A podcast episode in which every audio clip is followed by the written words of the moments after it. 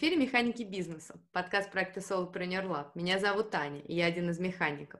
В Solopreneur Lab мы консультируем по управлению и по авторскому праву, а в нашем подкасте владельцы или руководители классных проектов делятся своими управленческими находками, опытом и философией.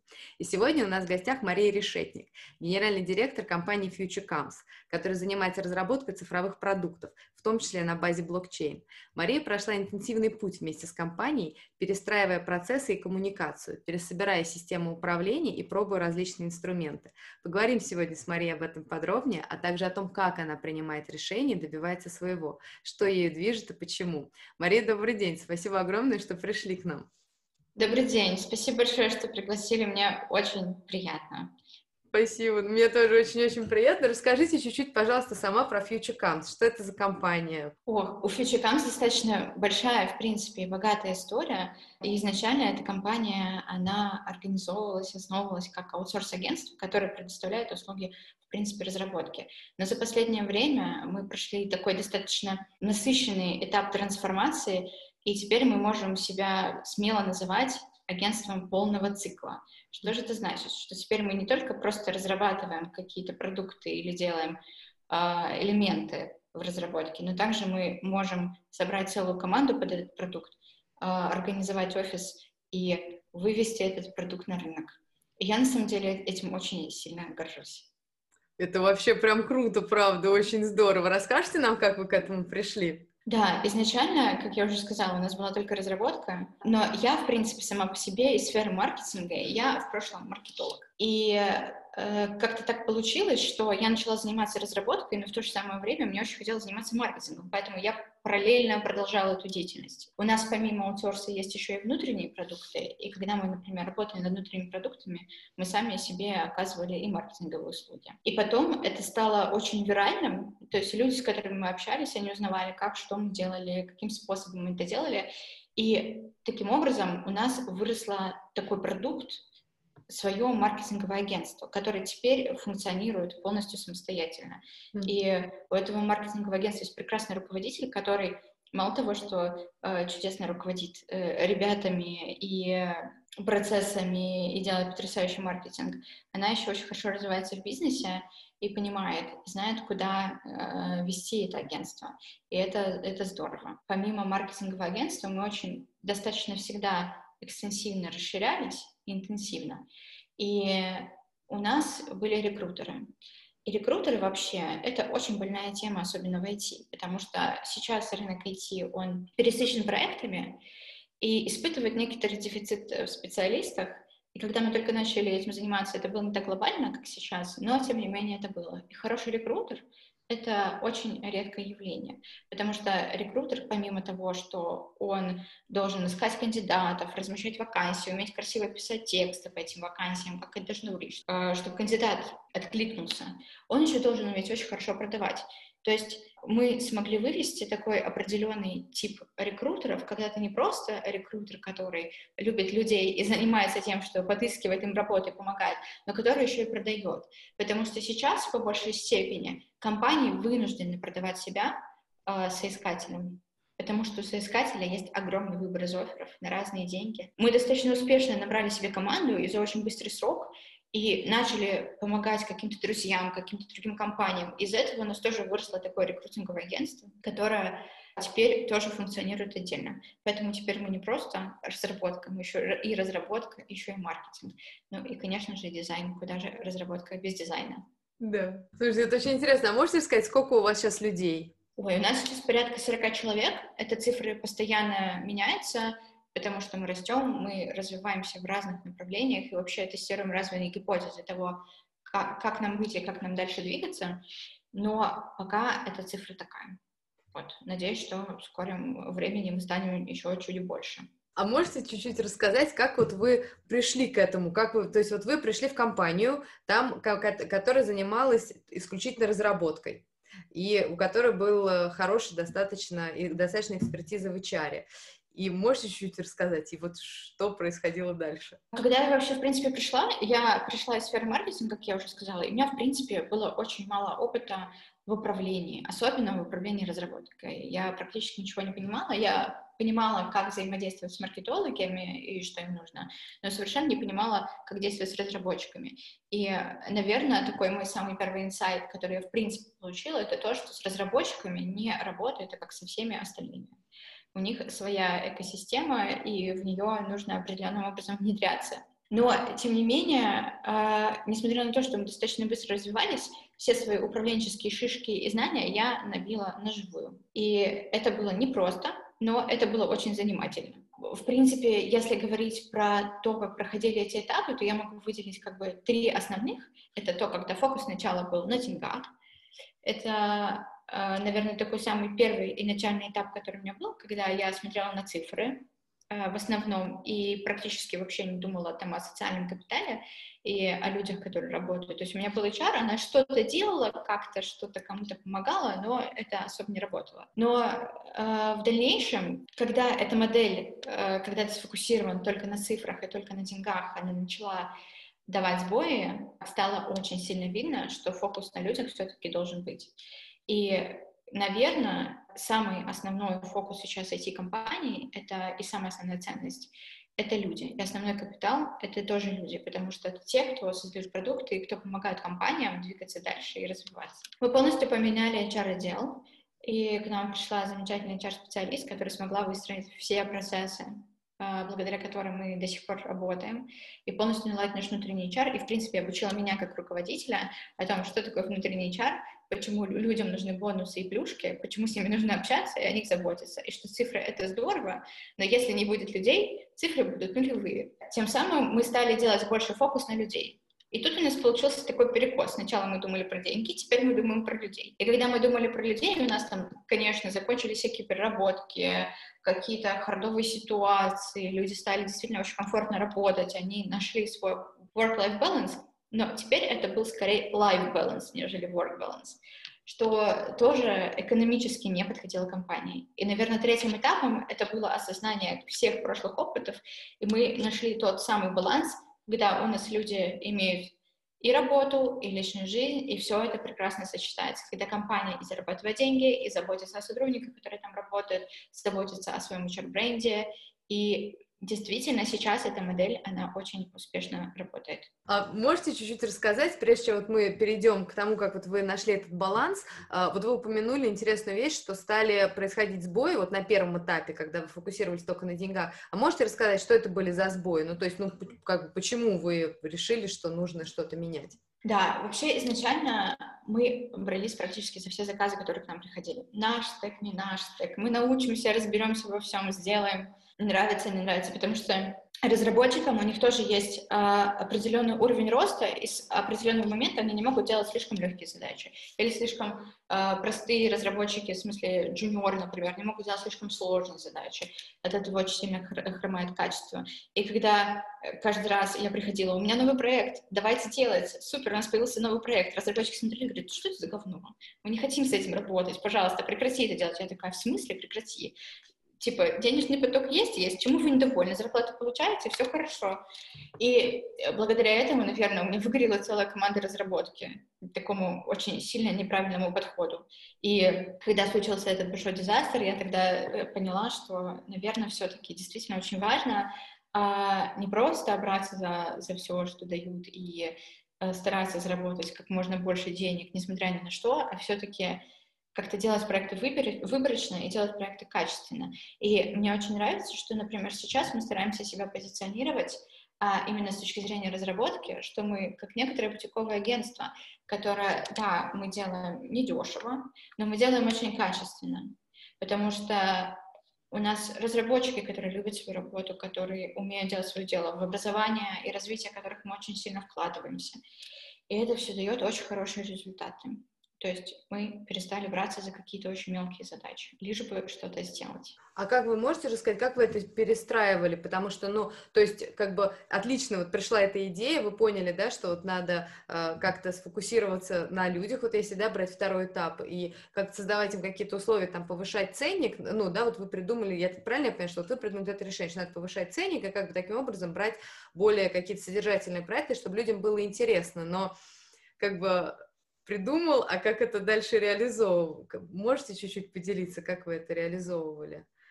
Ой, ну это на самом деле, я считаю, что это большая удача, что в тот период э, ко мне присоединились к, в качестве менеджерского состава очень э, качественные, хорошие люди, которые смогли не просто говорить мне, нет, мы не будем этого делать, остановись, подожди, посмотри, они мне еще очень верно и грамотно аргументировали, что если мы сейчас это возьмем, то у нас будут какие-то последствия. Если мы сейчас это не будем делать, то у нас будет такое-то, такое-то. И вместе коммуницируя ища баланс, мы как раз-таки смогли это найти. Я не могу сказать, что я это все полностью сделала одна. Безусловно, нет. Есть люди, которые вложили свой вклад в это, которые э, могли противостоять моей упорной натуре, когда я говорю, нет, будет так, они, нет, нет, нет, подожди, давайте, пожалуйста, мы рассмотрим разные варианты.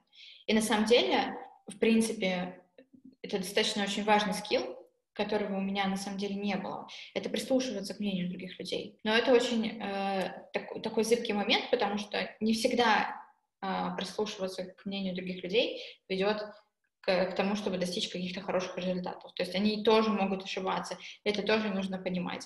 И сейчас, наверное, я придерживаюсь того, что если ваше мнение отлично от моего, постарайтесь меня убедить. Если вы меня убедили, то да, я принимаю эту точку зрения. Если нет, то, наверное, все-таки мы сделаем так, как я считаю нужным, потому что я все-таки несу всю основную ответственность за принятие решений, которые происходят.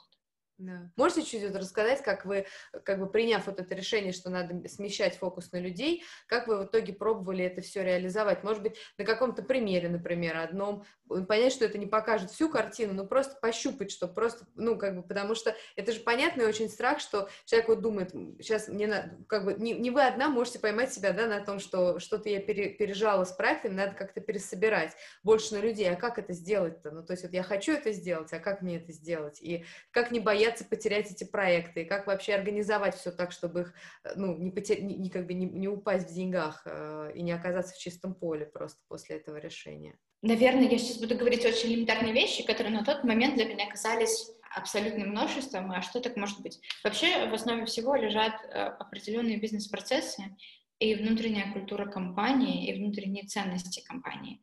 И первое, что мы начали делать, это выстраивать э, все бизнес-процессы, взаимодействия между департаментами. То есть, если раньше у нас был хаотичный срач, когда мы делали все, э, каждый был задействован, как-то передавали, я выполняла роль проект-менеджера, то потом мы все-таки сели с командой, успокоились решили, что э, нам действительно нужны бизнес-процессы, что мы, если мы хотим развиваться дальше и вообще, в принципе, существовать, то нам нужно прийти к какой-то систематичности. Эта систематичность должна быть не только с точки зрения процесса предоставления услуги, но также эти процессы должны быть внутри. Поэтому у нас появилось два таких э, направления, по которым мы активно работали. Это, в принципе, мы выстраивали тот процесс, по которому мы взаимодействуем с клиентом, а, мы прописывали условия, по которым мы можем принимать заказы, по которым мы не можем принимать заказы, что мы делаем.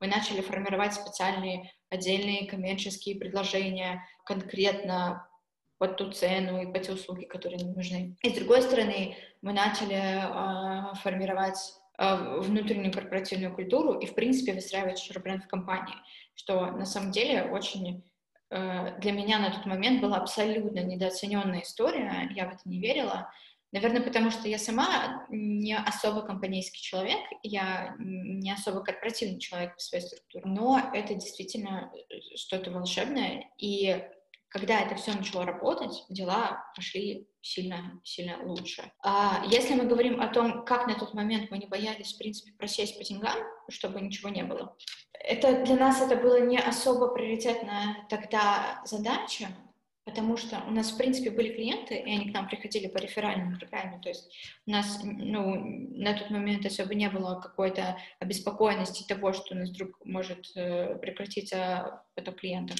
Но в то же самое время мы перестали брать и делать все, что они просят, прям совсем. То есть мы начали им теперь объяснять, что типа мы вот это теперь только делаем, это мы делаем. И мы начали, в принципе, с ними достаточно лучше коммуницировать на том этапе. И это был действительно хороший шаг и очень полезный для нас, который мы сделали. А с точки зрения выстраивания HR-бренда, тут было предложено очень много работы. И я вот сейчас могу сказать, что если бы тогда мы не обратили внимания на HR-бренд, то, возможно, сейчас у нас бы не было той команды, которая друг за друга держится, которая они просто как фашу да, это было очень правильное решение на тот момент. Это дает свои плоды до сих пор. А скажите, сколько времени занял вот этот процесс вот перехода с первого этапа на второй, вот про который вы рассказывали? Я думаю, что этот процесс занял где-то год, наверное. Это заняло год, потому что это было достаточно сложно, и это было сложно для меня, потому что я каждому новому элементу обучалась э, как в первый раз, потому что, например, я этого не знала. И второй момент, все-таки, наверное, самая важная вещь, которую я, в принципе, научилась, это то, что не надо ждать результата быстро.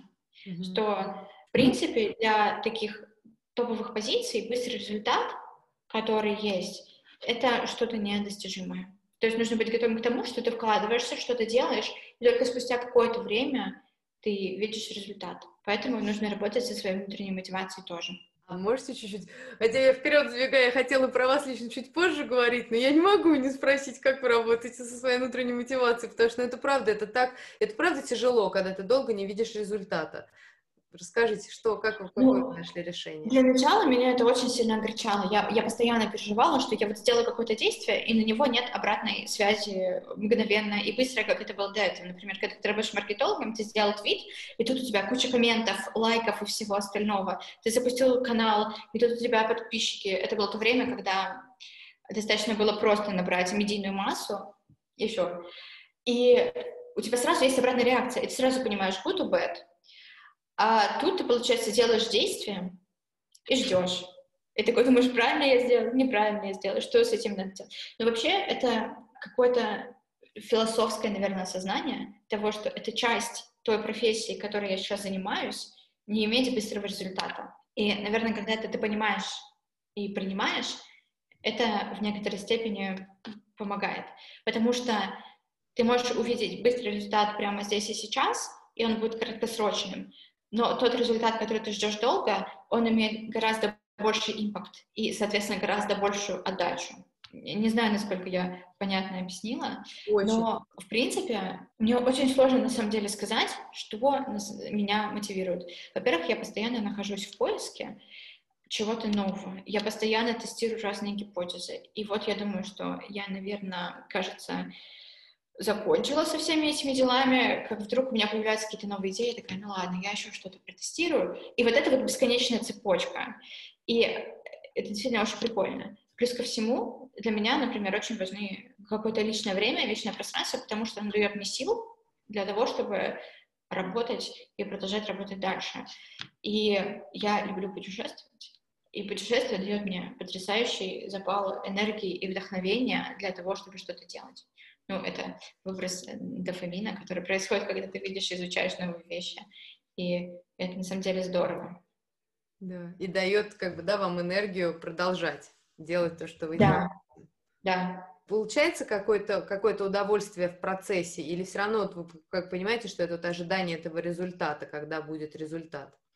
Я научилась это делать. Это очень хороший вопрос, потому что раньше для меня всегда был важен результат, и, в принципе, я по своей структуре, я перфекционист-достигатор.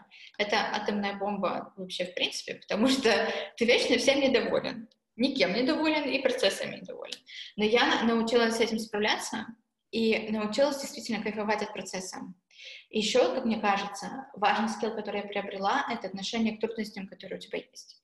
То есть, если раньше для меня э, любой факап мой собственный, кого-то еще. Мой собственный я всегда воспринимала гораздо хуже, чем факап кого-то еще. Это просто это переживание, это страдание, это э, бесконечная рефлексия. То сейчас про каждый факап я думаю, что это опыт. И спасибо, что он в моей жизни произошел на данном этапе, потому что это важно. Если бы, наверное, он произошел позже, в какой-то более важной для меня ситуации, возможно, это было бы не так хорошо, как сейчас. И плюс ко всему, нужно любить процесс, которым ты занимаешься, и воспринимать многие трудности не как шоу-стоперы, не как что-то, что тебя останавливает и говорит, э, ты не пройдешь, а как какой-то челлендж вот я еду, тут передо мной бетонная стена, и не то, чтобы мы дальше не можем ехать, а как нам сделать так, чтобы эту бетонную стену обойти. И когда я начала к этому ко всему относиться таким образом, это тоже стало частью моей мотивации, которая у меня есть сейчас. Потому что каждый раз это как, это как игра. Геймификация собственной рабочей жизни, когда ты постоянно да. прыгаешь, э, перед тобой всякие, не знаю, грибочки злобные ходят и динозаврики, и ты их сбиваешь, убираешь, и что-то с ними делаешь, и это, это на самом деле очень сильно помогает. Помогает очень сильно помог... Э, поменять отношение к происходящему, и, в принципе, термин проблемы, трудности, что-то вот еще такое нужно там заменить. Но это тоже очень большой путь к тому, чтобы к этому прийти. Mm. Но если кто-то это сделал успешно, то это супер. Это очень помогает. Ну, я не знаю, можно ли это сделать один раз на всю жизнь. Мне кажется, что все равно. Но все-таки это и правда путь, который мы идем. Ну, как бы невозможно. Да, это то, над чем ты постоянно работаешь. Это то, что ты постоянно в себе поддерживаешь. Это не так, что типа я воткнул себя в розетку, и теперь у меня нет возможности а, приключения. Нет, это не так работает. Это ты каждый раз должен себе об этом напоминать, каждый раз ты должен успокаиваться и думать, что давай попробуем взглянуть на это по-другому. Может быть, что-то хорошее из этого получится, и это каждый день мелкая работа над собой. Ее достаточно важно делать, чтобы все проходило успешно. Да, да. Но мы сейчас с вами еще вернемся, еще обязательно проговорим про путешествия, потому что мы сейчас с вами, ну, в общем, не буду забегать вперед. Давайте чуть-чуть все-таки вот, очень хочется понять, как, потому что это такая интересная штука. Вот вы говорите, да, что у вас переход с первого на второй этап вот где-то занял год. Можете чуть-чуть рассказать, как вы это организовали? Ну, то есть, как вы, вы, ваши коллеги нашли на это время в, в остальных, во всех, ну, как бы, да, процессах бесконечных, которые происходят? И, ну, вы же как бы не остановили деятельность компании, она продолжала, и как-то надо было в этом во всем что-то менять. Как вы это, ну, можете чуть-чуть поделиться, как это все происходило?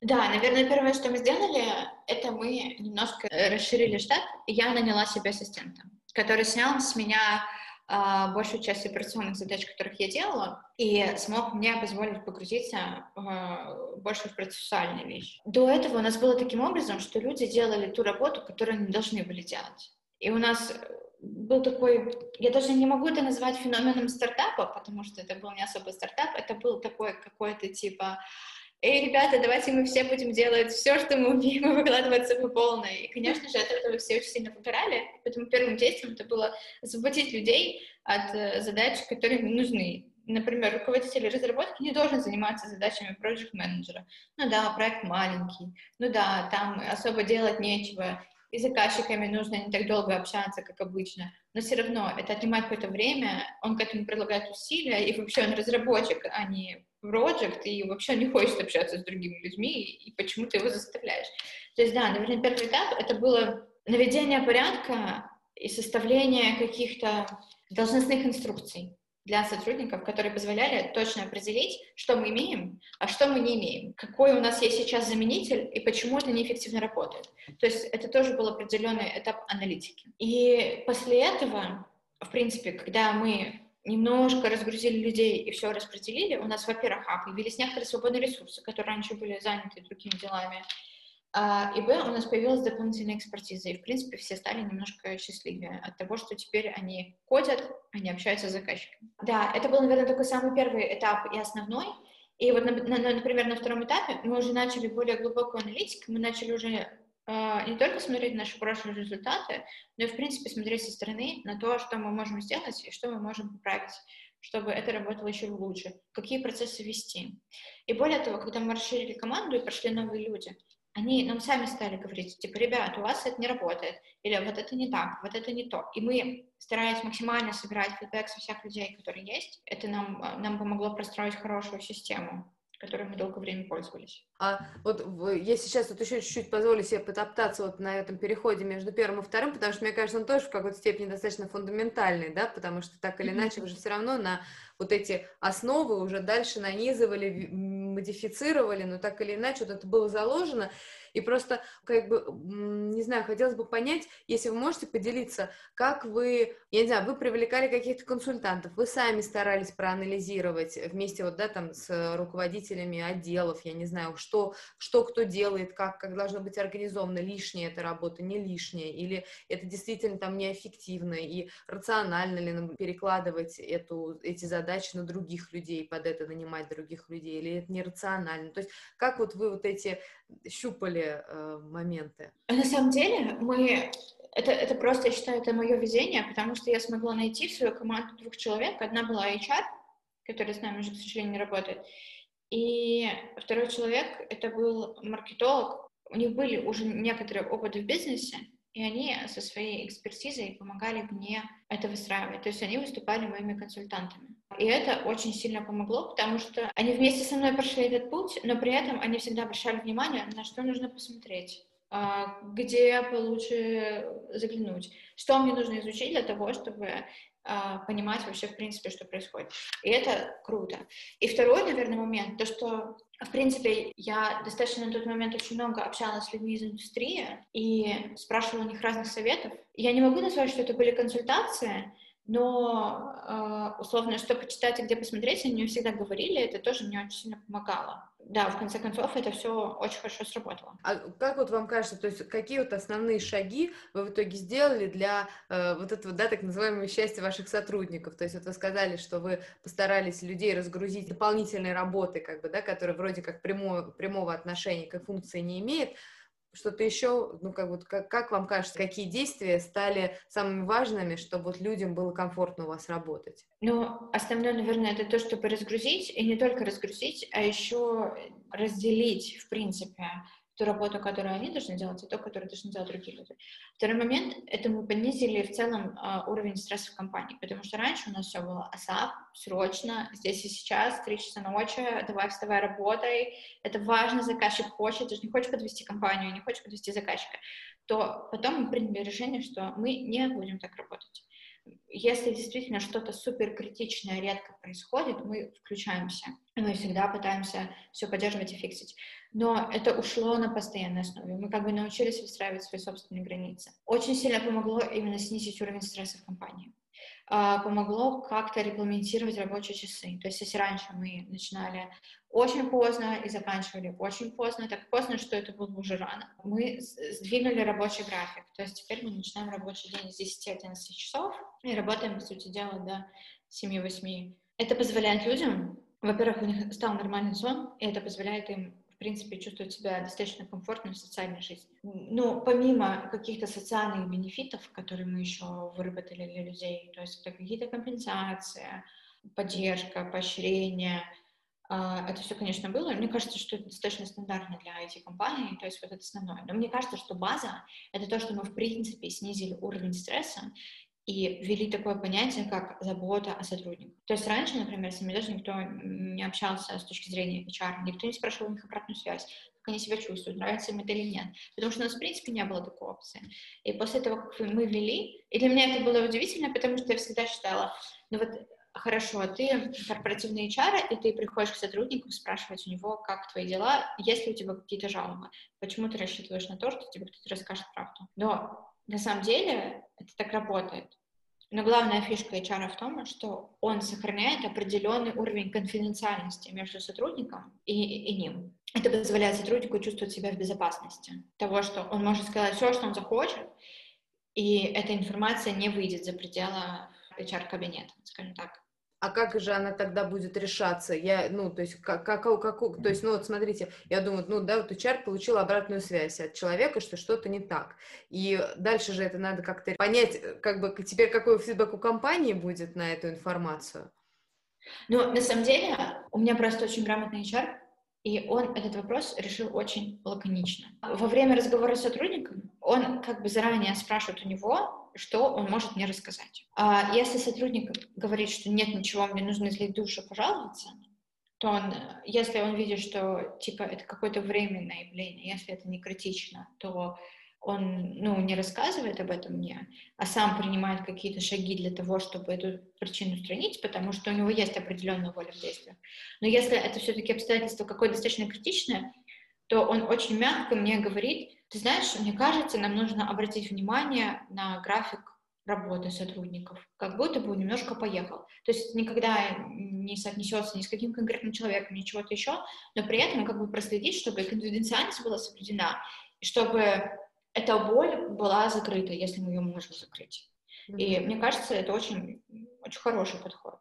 Да, прикольно. То есть он как бы не э, обозначает проблемы, но не обозначает откуда и как, что, ну, то есть я понимаю, что деликатно очень. Как бы, Да-да-да, то есть я даже могу зачастую не знать, кто ему об этом сказал, или кто-то ему об этом сказал, или он сам заметил. То есть mm-hmm. зачастую у меня такая информация даже не доходит. И это очень здорово, потому что это помогает и людям чувствовать себя в безопасности и высказывать все свои проблемы. И в то же самое время мне, как руководителю, решать насущные вопросы, которые есть.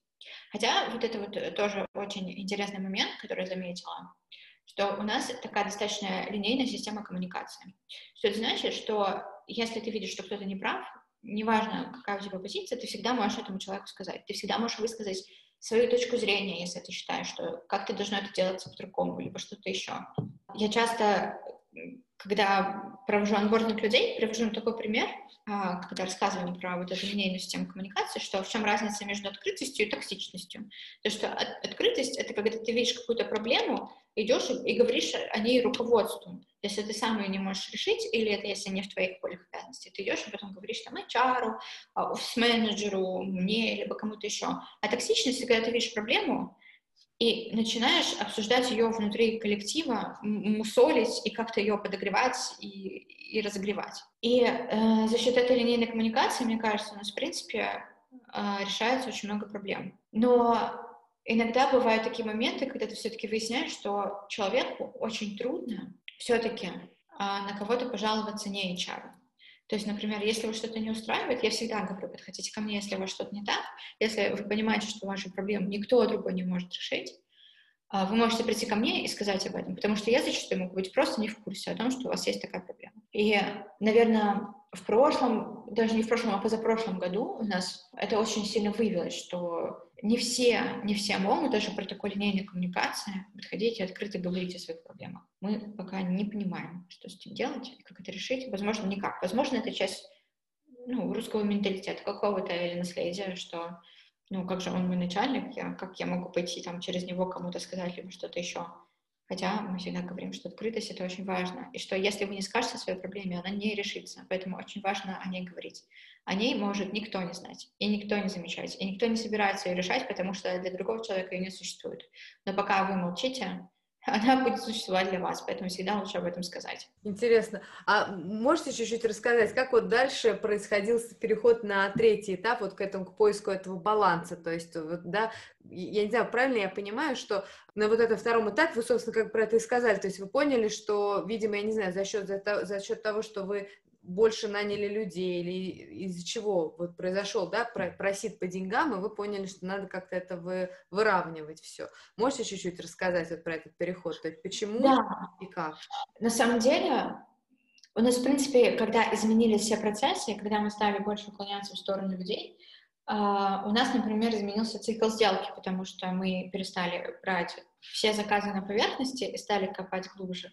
То есть Условно, мы теперь тысячу рублей зарабатываем не тремя заказами, а одним. А у нас цикл сделки растянулся, то есть стало не месяц, а шесть месяцев, соответственно. В какой-то момент я начала понимать, что люди, в принципе, стали все очень сильно расхложены, что они на очень сильном расслабоне, потому что мы о них как бы хорошо заботились и давали им всяческие свободы. Хочешь выходной, бери выходной, хочешь там там за свой счет, бери за свой счет, за что-то еще. То есть мы пытались компенсировать э, тот первый этап э, какими-то экстра бенефитами, например, которые давали другие компании. И в какой-то момент я обнаружила себя в ситуации, когда у меня прекрасные специалисты, но то capacity, которое у них есть, они не задействуют на 100%. Это проблема не только для компании, но и, в принципе, для самих специалистов, потому что когда ты э, перестаешь использовать себя на все сто процентов, это ведет к неминуемой деградации. Тут мы начали выстраивать такой баланс, когда мы не только ушли в людей, но еще и на весы добавили. Мы это начали выстраивать за счет э, процессов, которые мы делали. Мы ввели более четкие регламенты того, как это все должно происходить. Мы наняли дополнительно темлидов, которые следили за разработкой, следили за их эффективностью, за тем, что там, в принципе, происходит, и мы ввели достаточно много метрик для компании, которые оценивают эффективность ее работы. То есть не только финансовые метрики, но это метрики еще и перформанса. И несмотря на то, что для меня, например, этот этап произошел достаточно сложно, Потому что я всегда выкладываюсь на сто процентов, я вообще такой workaholic, э, но я стала замечать, что люди вокруг меня, они могут где-то в чем-то немножко проседать по своей эффективности. А, наверное, самое важное решение, которое было принято, чтобы это изменить, чтобы наладить баланс, а не снова сделать перекос, это какое-то постепенное э, внедрение новых и новых, новых процессов, новых правил, новых метрик и так далее. И, в принципе, э, это очень, очень сильно нам помогло на том моменте. А можете чуть рассказать в целом, то есть вот что имеется в виду, что вы э, как поняли, что надо как-то иначе вообще измерять эффективность, что вы, ну как бы, как вы, что, что вы меряете и как? Мы стали мерить, в принципе, если мы говорим про разработку, то, по сути дела, мы стали мерить скорость разработки и скорость задач выполнения, то, насколько они это делают, насколько качественно это делают, насколько много тестировщик находит багов, и как это потом, в принципе, попадается к заказчику. Например, когда у нас сейчас пришел новый тимлид э, на бэкэнд, сейчас он руководитель разработки, замечательный человек, он очень сильно нам помог, в принципе, выстроить грамотные и качественные процессы в разработке и привести ее в полный порядок, и сделать так, чтобы разработчики были счастливы, и заказчик был счастлив. Он как раз-таки очень сильно начал следить за тем, как выполняются задачи, насколько качественно они делаются и насколько быстро по времени, чтобы у нас сохранялся этот баланс качества и время разработки, которое на меня было затрачено. Но в любом случае, конечно же, время разработки, оно еще так или иначе влияет на ту маржинальность, которую получает компания. Поэтому это нам сильно помогло еще и финансово оптимизировать некоторые процессы в разработке, благодаря которым проекты начали делаться качественнее и быстрее, а компания стала зарабатывать больше денег. А вот если вернуться к тому, что, да, вот вы говорили, что вы поняли, что сейчас пока люди, ну вот если, да, там текущий получается, да, какой-то mm-hmm. вызов, что люди сейчас не всегда и могут э, поделиться тем, в чем у них проблема, и как-то помочь решить. Ну, то есть, как бы, да, не, не всегда понимают, что от этого тоже зависит решение их проблемы, чтобы просто даже узнать, что она существует, и как она возникла, и прочее. Какие, я поняла, что вы сейчас пока думаете, как с этим быть, но, тем не менее, может быть, можете чуть рассказать, какие вот вы пока размышляете или, может быть, пробовали, как, как вы вообще пытаетесь разобраться с этим вопросом, найти какое-то решение для него, как мыслите? Ну, а, мне кажется, самая основная вещь — это, в принципе, та коммуникация, которая идет с сотрудниками, с руководством. Например, если человек что-то предлагает, неважно, правильно это или неправильно, его всегда ну, нужно как-то поощрять, стараться выслушиваться и, и прислушиваться к нему. Это помогает в дальнейшем ему быть более открытым и не замыкаться в себе. То есть, если на какую-то открытость он получает негативный ответ, он никогда не будет к тебе открытым. Поэтому мы это очень сильно поощряем. И, в принципе, для нас важно было донести, что не все всегда правы. И это нормально. Руководители принимают иногда неэффективные решения. Если вы знали об этом, но не сказали, то тогда не нужно это потом обсуждать. Ну, условно, это как-то так. То есть мы просто стараемся поддерживать в людях открытость. Мы всегда прислушиваемся к их идеям, которые они говорят, а, их всячески поощряем, и это дает свои плоды. Но все-таки пока что не до конца. То есть нет политики какой-то закрытости, поэтому если кто-то вышестоящий совершает ошибку, он говорит, да, я совершил ошибку, а вот ты был прав. То есть мы всегда ведем какой-то такой прямой диалог. Не стараемся что-то прикрыть, закрыть, как-то убрать под стол и сказать, что, ну, я вообще-то не так сделала, ты был неправ, и всякое такое нет. То есть, наоборот, чтобы люди понимали, что те, с кем они работают, в том числе их руководители, это тоже живые люди. Они могут быть в плохом настроении, они могут ошибаться, они могут э, принимать какие-то неэффективные решения, и что это нормально. И что мы все работаем над тем, чтобы стать лучше, и чтобы сделать компанию лучше. А я вот думаю, я слушаю вас и думаю, вы говорите, да, что, и, ну, мне кажется, чувствуется, что вы очень э, действительно вот такой перфекционист и workaholic, и, может быть, даже очень, да, такой любитель контролировать все. И как вот вы, при этом у вас, ну, внушительное количество людей и внушительные ступени, то есть, ну, невозможно физически, даже если очень хочется это сделать, невозможно все проконтролировать. Как вы сейчас вот держите руку на пульсе? Как, что, что вы делаете, чтобы понимать, что происходит и как? А, вообще, изначально, я действительно перфекционист, и у меня была эта идея какой-то острой стадии, и она, мне кажется, осталась до сих пор, это простроить настолько бизнес-процесс идеально и автоматизировать все, что есть, чтобы это могло работать само по себе. Потому что я считаю, что э, если руководитель уходит, а компания продолжает работать, значит, это хороший руководитель. Если руководитель уходит, а компания ломается, значит, он плохо сделал свою работу.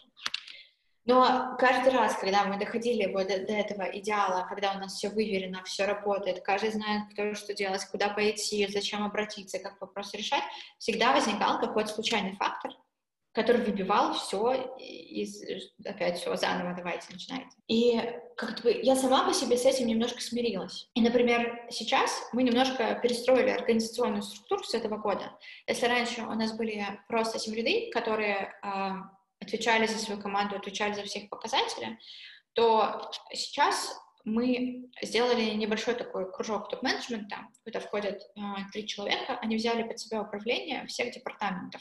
Они, мы их разделили на, на три по признакам э, гуманитарные, технические, и теперь они занимаются этими департаментами.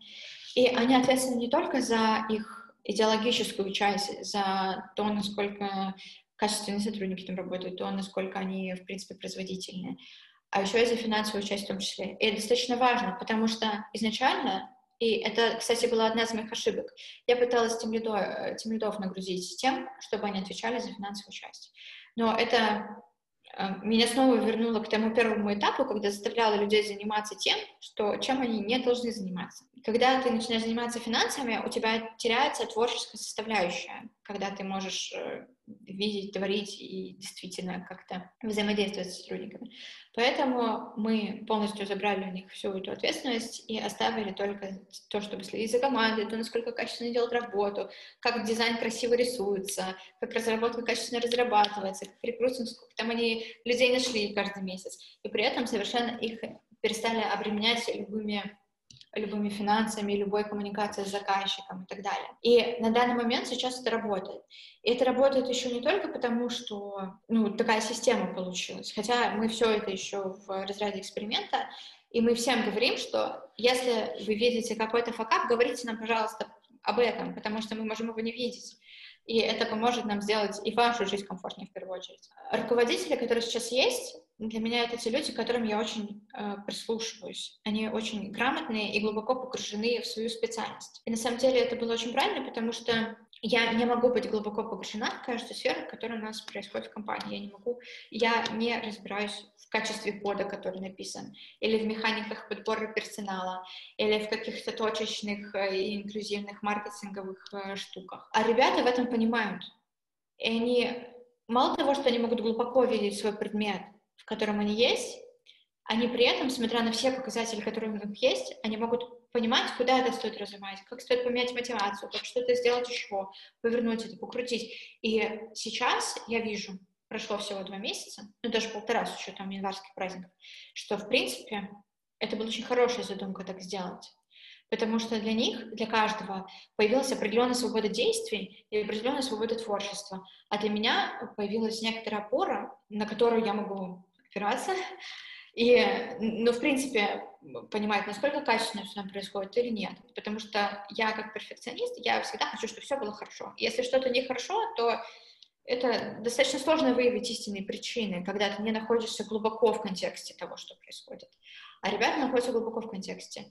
И я очень рада, что я могу к ним прислушиваться. И, наверное, в синергии нашего опыта как раз-таки рождается эта истина, которая, собственно, и ведет нас к успеху. Прикольно, очень здорово. Спасибо вам вообще, что вы этим делитесь, потому что это, ну, это, мне кажется, так по-настоящему, потому что мы же действительно, мы все пробуем какие-то варианты, что-то срабатывает, что-то не срабатывает, и пробуем их в ситуации, когда мы не знаем, что делать, и, ну, как бы, да, и чувствуем фрустрацию внутреннюю, и переживание вообще, ну, как бы, желание, чтобы это все работало, и непонятно, как сделать, чтобы это так работало, как хочется, и вроде тут попробовал, тут попробовал, а все равно что-то где-то вылезает. И спасибо, что вы этим делитесь, потому что из этого как раз, мне кажется, можно очень себе что-то ухватить и э, именно, как бы, да, узнав себя и попробовать, может быть, э, что-то из того, что вы рассказываете, что вам помогало и э, что вы уже, как бы, вам удалось уже что-то сделать. И это очень здорово, и Просто еще, конечно, отдельный момент, который мы с вами вначале затронули, что это такой, да, путь без конца и без края. То есть ты сделал одно, у тебя возникает другое, ты сделал другое, у тебя возникает третье. И, ну, то есть ни, никогда действительно непонятно, где же та точка, когда можно сказать, фух, ну я молодец, смотрите, какое классное поле. Это правда, это я иногда себя чувствую, как будто бы я собираю пирамиду, и ты вроде все собрал, и тут раз что-то отвалилось, ты такой, да что такое? Вставляешь, там с другой стороны что-то отвалилось, и ты не понимаешь, э, и вот в принципе для меня сейчас это как бы тоже такой небольшой э, э опыт, как это сказать, предмет для раздумья, что то, что мы вот, например, создали такую многогранную систему, что теперь там не только я одна, но еще есть три менеджера, которые независимо могут принимать решения, с которыми я консультируюсь и так далее, что это, это потому, что есть какой-то лаг в процессах, и потому что я где-то не справилась, или потому что это нормальное, гармоничное развитие компании и движение вперед. Это тоже очень важно понять. И мне кажется, что если мы вернемся к вопросу о мотивации, что еще мотивирует, вот вы сейчас сказали, что как круто, что ты делишься тем, что бывают некоторые сомнения, и на самом деле это правда, потому что поначалу когда я смотрела разные интервью, а, общалась с разными людьми, я не пропускала это через фильтр какого-то критического мышления. И когда они сидят, я сделала так-то, так-то, так-то, и все сработало, и все замечательно работает, я сижу, я сделала уже сто раз, это все не сработало. Никто не говорит о своем негативном опыте, потому что это, ну, это не принято говорить. А мне кажется, что это важно говорить, потому что это очень многим поможет, что негативный опыт, он есть, и он важен, и он полезен. Если ты не прошел через негативный опыт, то, во-первых, ты позитивный опыт не так сильно ценишь, и, б, позитивный опыт не будет таким уж позитивным. Да. Я тоже как раз хотела сказать про то, что вот насколько видно поле. На самом деле в процессе все равно, ну, по крайней мере, со стороны, то есть вы проделали такой большой путь, и у вас же, ну, то есть вот то, что вы вначале сам рассказали, у вас была компания, которая занималась разработкой, теперь вы делаете полный цикл, и еще плюс вы делаете HR, и это делают ваши люди, ваши команды, и вы все вместе – ну, это, это возможно. То есть вы делаете, вы сохранили своих клиентов, приобретаете новых, вы существуете, зарабатываете деньги, ну, то есть и все, все работает. Это, хотя понятно, что все равно есть, как бы все равно вы живете, все равно организм живой, но главное, что он, он работает и развивается. То есть это, ну, просто почувствовать и ухватить, конечно, этот, видеть этот результат в процессе очень сложно, потому что постоянно действительно что-то возникает еще, и ты думаешь, что вот сейчас надо еще следующее решать. И это, конечно, непростое не дело, но со стороны точно могу сказать, что видно, ваши результаты видны, очень даже видны. Тут, кстати, интересно, что я хотела все-таки с вами вернуться к теме, вот как вы себя мотивируете, как-то, да, поддерживаете, потому что мы с вами до начала записи обсудили, что вы увлеклись сейчас такой как бы да, жизнью э, вне зависимости от территории и возможности работать, вне зависимости от локации, где вы находитесь, страны, региона, города, села, не знаю, чего угодно, да? Можете чуть-чуть рассказать, это очень интересно. Да, на самом деле это такая для меня отдельная большая и важная история, потому что я начну издалека. Э, это все началось с начала пандемии. Э, мы работали в офисе, как все нормальные люди. Мне кажется, вообще мало тогда кто представлял, что можно не ходить в офис иногда, а можно иногда ходить, или как-то так. А, началась пандемия, всех отправили домой. И я помню, как я сидела и думала, господи, какой кошмар. Сейчас все развалится, просто все, раз... как это будет работать удаленно, я не понимаю просто не понимаю. И, и просто проходит какое-то время, все работает, еще время проходит, все работает. И я такая понимаю, что, кажется, те процессы, которые мы выстроили до этого, они достаточно гибкие, и они могут существовать и в такой реальности тоже. И это было здорово. Единственный момент, с которым мы столкнулись, это то, что люди дома, они перестали чувствовать время, и они стали очень сильно перерабатывать, из-за этого выросло выгорание. Потому что, когда ты работаешь из офиса, либо из какого-то другого места, у тебя есть рутина, типа ты встал, завтракал, оделся, вышел. Ты поработал, ты закончил работать, ты вышел, там, сел в машину, автобус, метро, приехал домой, поужинал. У тебя есть вот это приключение. А когда ты дома целый день сидишь за компом, у тебя этого нет. Ты проснулся в 8 и закончил в 12, условно, ночи. И у тебя как бы это пропадает и приходит к выгоранию. Но, тем не менее, мне кажется, что сейчас большинство людей это пережило, потому что так или иначе они прошли через эту стадию, трансформировались, и теперь у них даже домашняя есть рутина. И где-то в середине пандемии она у меня тоже появилась, потому что раньше там вставала, а, ходила в душ, садилась за компьютер, то потом для меня важно стало, типа, сесть, позавтракать, одеться, как будто бы куда-то выхожу, но я никуда не выхожу. И так начинается мой рабочий день. Но я немножко отвлеклась, видимо. Про digital nomad мы с вами говорили, что... Да, да, да, да. И я всегда очень любила путешествовать, и для меня этого хватало, в принципе. А, но когда границы закрыли, для меня это стало большим стрессом, потому что не могла никуда выехать, и все-таки для меня это определенное вдохновение, которое в том числе мотивирует меня, помогает двигаться дальше, что-то творить. И а когда границы открыли, я поняла, что вообще, в принципе, сейчас уже присутствие в офисе, оно как таковое отпало. И иметь децентрализованную команду, куда лучше ну, иметь э, офисную. И несмотря на то, что у нас до сих пор есть офис, и что туда ходят, и у нас вообще абсолютно гибридный формат, хочешь приходи, хочешь не приходи, я для себя приняла какое-то решение, что, наверное, лучше будет, если я буду периодически э, заниматься кочевничеством. И все-таки переезжать из страны в страну. И для себя я тут нашла достаточно много плюсов. Ну, во-первых, это большое расширение нетворкинга и кругозора, потому что ты так или иначе общаешься с большим количеством людей. И вот, например, я сейчас нахожусь в Афинах, и для меня это такой неординарный опыт, потому что э, до этого я жила в городах, в которых я уже когда-то была, которые для меня родные. Например, я очень много времени до пандемии проводила в Барселоне, по несколько месяцев. И я знаю там каждый закуток, каждую улочку, и когда мне надо поработать, я иду а, в университет, э, в библиотеку университета Пассаж де Грасия, где есть бесплатный интернет, свободный вход, сижу и работаю. Когда мне надо пойти пообедать, я иду туда-то, поужинать туда-то, продолжить с хорошим интернетом в третье место, там или что-то еще. И я приехала в Афины, где я абсолютно ничего не знала. У меня были списки из интернета, типа места, где поработать, места, где покушать. Так вот, не работает ни один из этих списков. Абсолютно ничего. Я не понимаю, кто их составлял и как это делалось, но это какой-то тихий ужас. В этих местах либо нестабильный интернет, а, либо, в принципе, не очень пригодные условия для работы, либо что-то еще. И очень важно заметить, что, в принципе, есть некоторая экономическая составляющая всех этих путешествий, и в первый раз, когда я пришла в первое место поработать, это было очень маленькое скромное кафе, где было буквально там пять посадочных столов и один там большой стол. Ну, в силу 10 человек вмещало. У них там были только напитки, какие-то сэндвичи, ничего особенного, ну и интернет. Ну, там сидишь и работаешь. И тогда я узнала, например, что в таких местах кофе стоит 6 евро. Когда даже в Швейцарии кофе не стоит 6 евро. Но вот в таких местах Афинах стоит.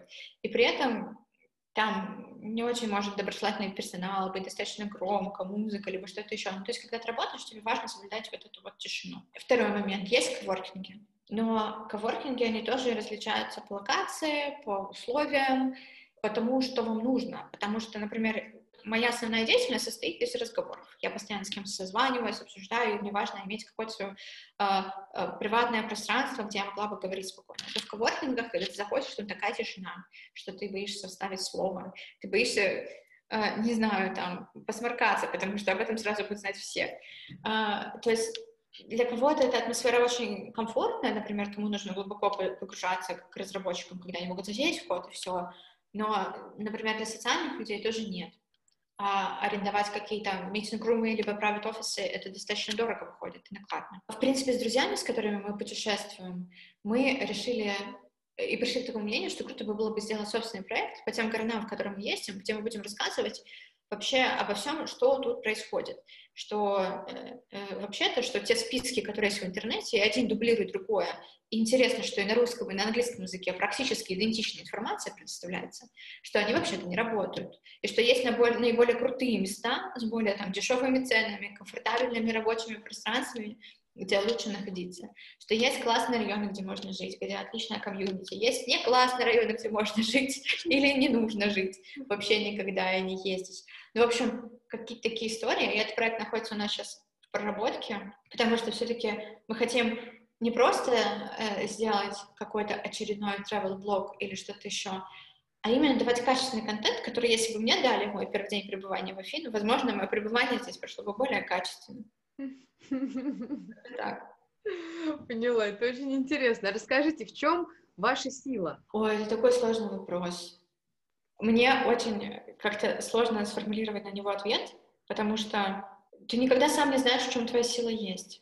Возможно, в какой-то момент ты придешь к этому пониманию, но я, мне кажется, сейчас нахожусь в той стадии, когда я пока еще не поняла. Вот я бы хотела сказать, что моя основная сила не сдаваться, но во многом периодически я не сдавалась благодаря помощи других людей и поддержке, которые мне говорили, нет, подожди, не надо сдаваться, ты, ты еще не прошла весь путь. Поэтому я не могу сказать, что это моя суперсила. Я правда не знаю. Это такой сложный вопрос. Примерно, когда меня спрашивают, а чем ты занимаешься? Mm-hmm. Это был такой недавний случай забавный, когда у нас была вечеринка в офисе, и ко мне подошел разработчик и сказал, а, а чем ты, что ты вообще делаешь? А чем ты вообще занимаешься? Вот я код пишу, а я знаю, что ты руководитель, но а что входит в твои обязанности? А я такая стою и думаю, ну все, все, что происходит, вот мои обязанности. Интересно, интересно очень. Просто, потому что, знаете, я не знаю, тут тоже еще может быть вопрос вот ассоциации по поводу суперсилы, потому что для меня, например, это не что-то, ну, как бы, то есть для меня это что-то, что мне помогает самой, то есть что, что, я, что меня саму вот этим пропеллером каким-то выводит, то есть потому что, мне кажется, существует какая-то стихия внутри меня, которая меня выносят периодически. И вот в этом, наверное, вот в этой стихии, ну там ее можно уже дальше формулировать для себя, есть какая-то моя сила.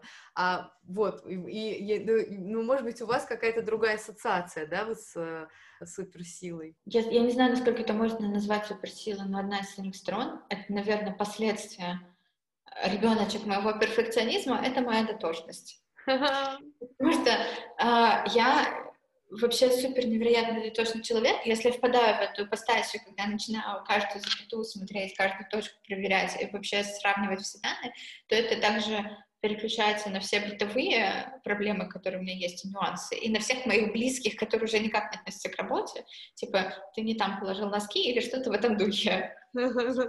Что есть еще из такого? Я очень при этом, при всем экспрессивный человек. Мне кажется, это тоже есть в этом некоторая моя суперсила, Потому что если меня где-то ужалило, то я могу, вопреки всему, вопреки всем преградам, сделать невероятные вещи. И причем для меня иногда самой это непонятно, потому что эта мотивация иногда бывает не за, а мотивация против чего-то.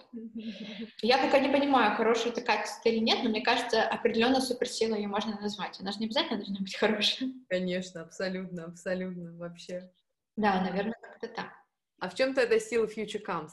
О, сила Future Comes в людях, которые там работают. Это сто процентов. Я считаю, что это главный капитал, который есть у компании, и каждый человек, который с нами работает, и каждый человек, которого мы нанимаем, это определенный такой талантливый уникум, mm. который для нас очень ценен. И mm. поэтому сто процентов это люди. Мария, спасибо вам большое. С вами было очень приятно. Спасибо вам тоже. Мне очень понравился наш разговор.